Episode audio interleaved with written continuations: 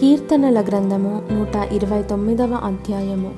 ఇస్రాయేలు ఇట్లనును నా యవ్వన కాలము మొదలుకొని పగవారు నాకు అధిక బాధలు కలగజేయుచు వచ్చిరి.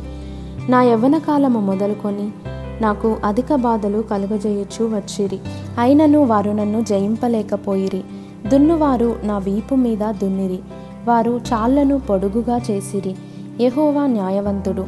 భక్తిహీనులు కట్టిన త్రాళ్ళు ఆయన తెంపియున్నాడు. సీయోను పగవారందరూ సిగ్గుపడి వెనుకకు త్రిప్పబడుదురుగాక.